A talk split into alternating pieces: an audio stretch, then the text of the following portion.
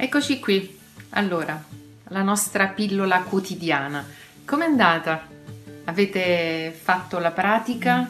Eh, avete cominciato a fare questa esperienza del, dell'essere, dello stare con il vostro respiro, dandovi un tempo abbastanza ristretto.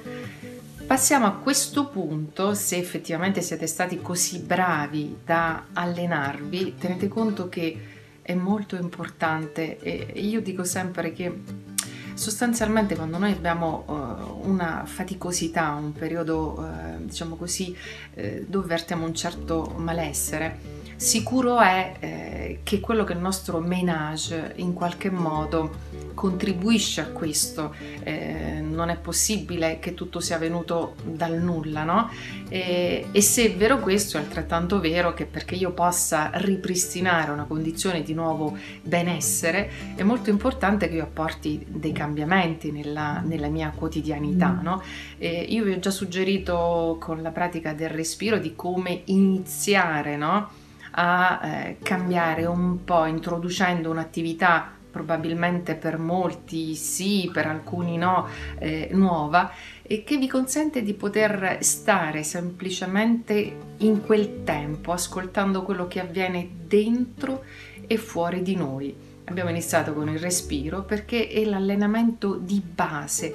Eh, se non iniziamo con questo sarà difficile che poi noi riusciamo ad andare avanti e soprattutto se ci sembra buffo, ci sembra ridicolo. Eh, io mi sono sentita spesso mh, mm, dire ma possibile che con un respiro possa cambiare tutto? Eh, vi garantisco che queste domande sono assolutamente lecite, lecite, le valido tutte perché sono, mm, mi è accaduto a me, perché riesco quasi facilmente a capire ed anticipare le domande, eh, perché la mia vita è stata un'autoanalisi continua, io non ho mai dato le cose per scontato, mi sono sempre chiesta se in quello che mi accadeva potesse esserci un messaggio utile per me.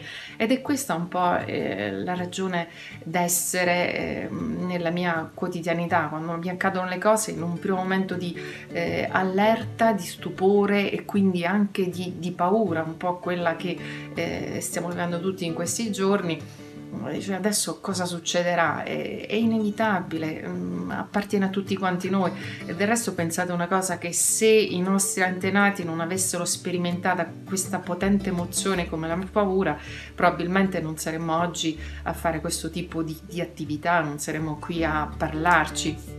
Io ritengo di essere stata una persona molto fortunata perché eh, ho avuto la possibilità di accedere ad un lavoro, eh, a mio avviso, eh, meraviglioso, meraviglioso perché ti pone in una condizione di scoperta quotidiana dove eh, il life motive quotidiano è conosci, esplora, eh, curiosità, ecco questo è mm, l'aspetto di me che mi ha sempre guidato in questi anni.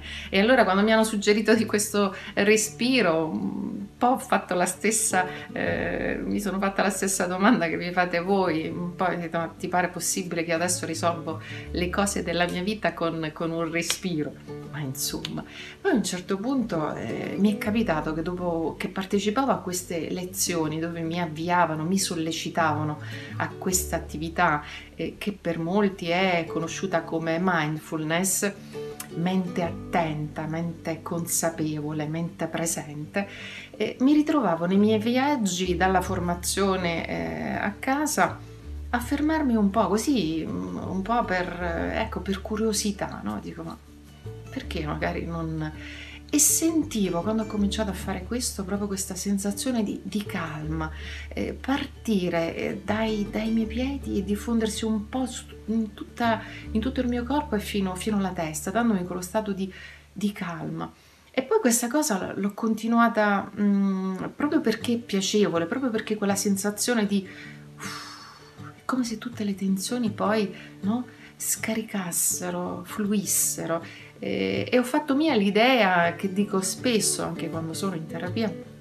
Immaginate un po' eh, un corso d'acqua, no? Ehm, l'acqua di per sé è, è tale che debba poter scorrere, scorrere per arrivare dove? Per poter poi sfociare nel, nel mare. E non è possibile in alcun modo fermare tutto questo, perché quando noi tentiamo di fermare, magari erigendo delle dighe, che ne so, mettendo eh, dei rami, dei tronchi, tutto questo impedisce alla natura di, di, di essere ed è a quel punto che si verificano quei grandi fenomeni eh, che alle volte possono assumere proporzioni veramente eh, allarmanti. Ecco, invece eh, darsi questa esperienza diversa per poter semplicemente essere comincia e cambia radicalmente la vita. Quindi mh, quello che vi eh, esorto a fare, continuate con questa pratica del respiro, continuate con questa pratica dell'essere, no? Perché attraverso questa sarà possibile essere connessi con quello che ci accade e soprattutto stare nel momento presente. Immaginate in questi giorni, no? Quante volte mm, siamo acchiappati quasi da, da, dal pensiero, oddio come finiremo, che sarà di noi, dei nostri figli, della nostra vita, non torneremo più ad essere come eravamo prima. Ma, ma chi lo dice che magari non possiamo scoprire qualcosa di nuovo e che quindi potremmo trovarci a vivere in una maniera magari sicuramente diversa, ma più sana, fatta più di eh, attenzione, di, di, di presenza, eh, di effettivamente connessione con le cose che, che ci capitano.